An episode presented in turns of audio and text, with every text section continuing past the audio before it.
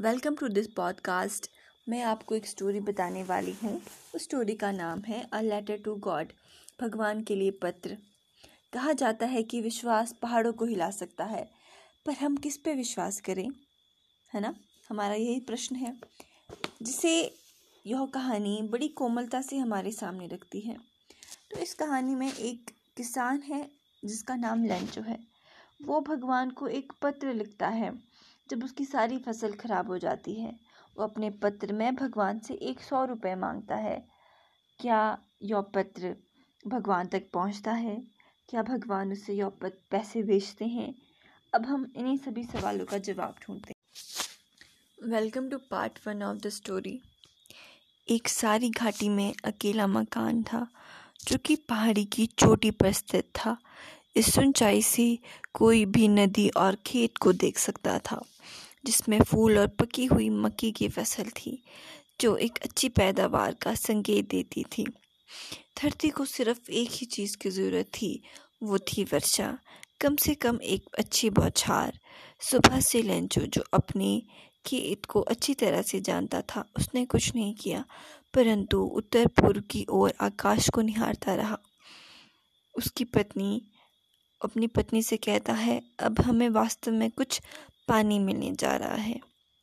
उसकी पत्नी, जो रात्रि का भोजन तैयार कर रही थी, उसने कहा, अगर भगवान की इच्छा हो तो ज़रूर होगा, और मैं भी यही चाहती हूँ। फिर वो अपने बच्चों को, सभी को भोजन के लिए बुलाती है। भोजन के समय, जैसा कि लेंचो ने भविष्यवाणी की थी, वर्षा की मोटी मोटी बूंदें गिरने लगी। उत्तर पूर्व से भारी पहाड़ जैसे बादलों के झुंड आगे बढ़ते हुए देखे जा सकते थे।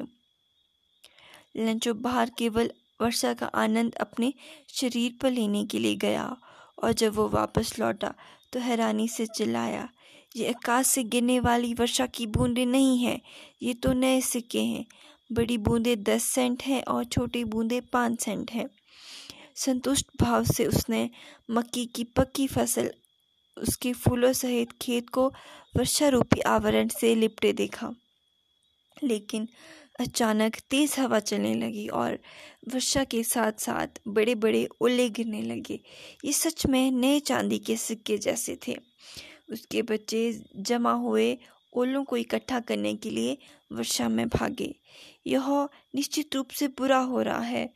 लंचो ज़ोर से चलाता है। मैं उम्मीद करता हूँ कि ये जल्दी से बंद हो जाए यह शीघ्र नहीं गुजरा।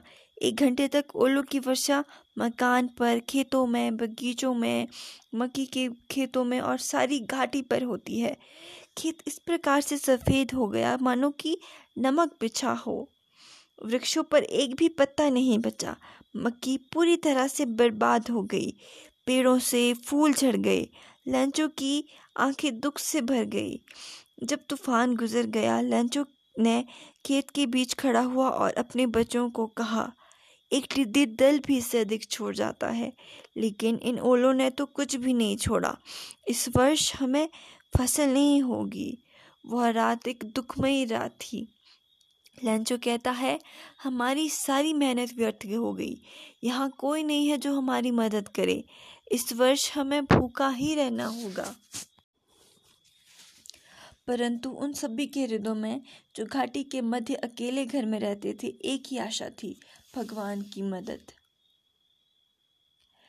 अधिक उदास मत हो, यद्यपि यह बिल्कुल विनाश जैसा प्रतीत होता है। याद रखो, कोई भी भूख से नहीं मरता। ऐसा सब कहते हैं कि कोई भी भूख से नहीं मरता।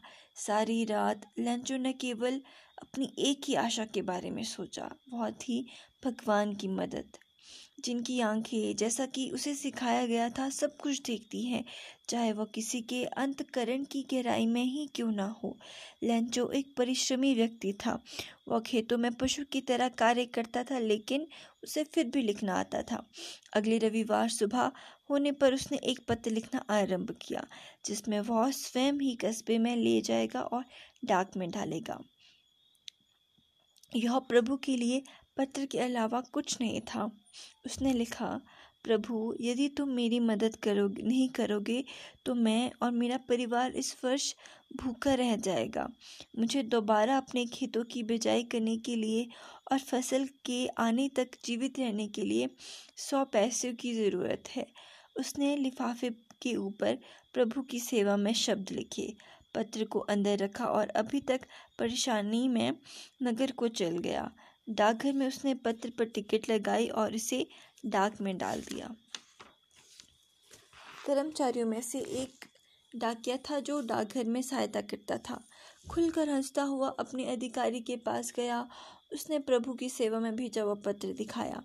एक डाकिए के रूप में अपने जीवन में कभी भी वह इस पते से परिचित नहीं था। डाकपाल जो एक मोटा और मिलनसार व्यक्ति था, वह भी खिलखिलाकर हंसने लगा। लेकिन तत्काल ही गंभीर हो गया और अपने डेस्क पर पत्र को थपथपाते हुए टिप्पणी की, क्या विश्वास है? मैं चाहता हूँ कि मेरा भी विश्वास उस व्यक्ति जैसा हो, जिसने यह पत्र लिखा, जिसने प्रभु के साथ यह पत्र व्यवहार शुरू कर दिया। अतः प्रभु के लेखन के विश्वास को ना डगमगाते हुए डाकपाल के मन में एक विचार आया। पत्र का उत्तर दो। परंतु जब उसने इसे खोला तो वह स्पष्ट था कि इसका उत्तर देने के लिए नेक भाव से स्याही और कागज़ से बढ़कर किसी और चीज़ की ज़रूरत है। परंतु वह अपने निश्चय पर अडिग रहा। उसने अपने कर्मचारियों से धन मांगा।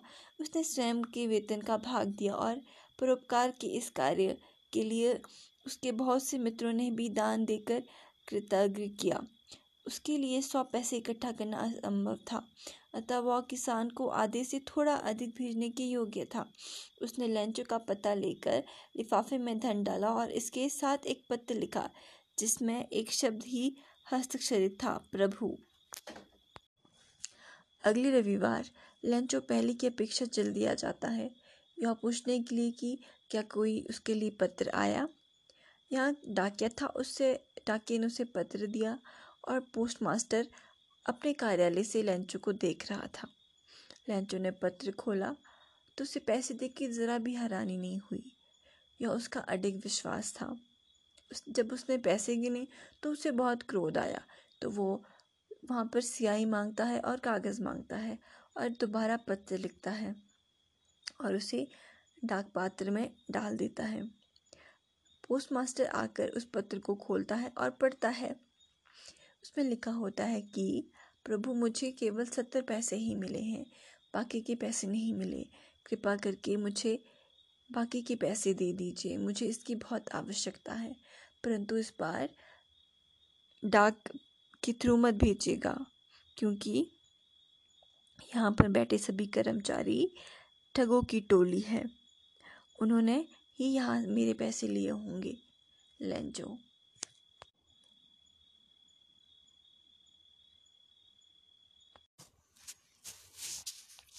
आज मैं आपको एक नई कहानी सुनाने जा रही हूँ, जिसका शीर्षक है लखनवी अंदाज।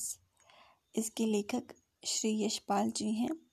यूँ तो यशपाल जी ने लखनवी अंदाज व्यंग्य यह साबित करने के लिखा था कि बिना कथ्य के कहानी नहीं लिखी जा सकती, परंतु एक स्वतंत्र रचना के रूप में इस रचना को पढ़ा जा सकता है।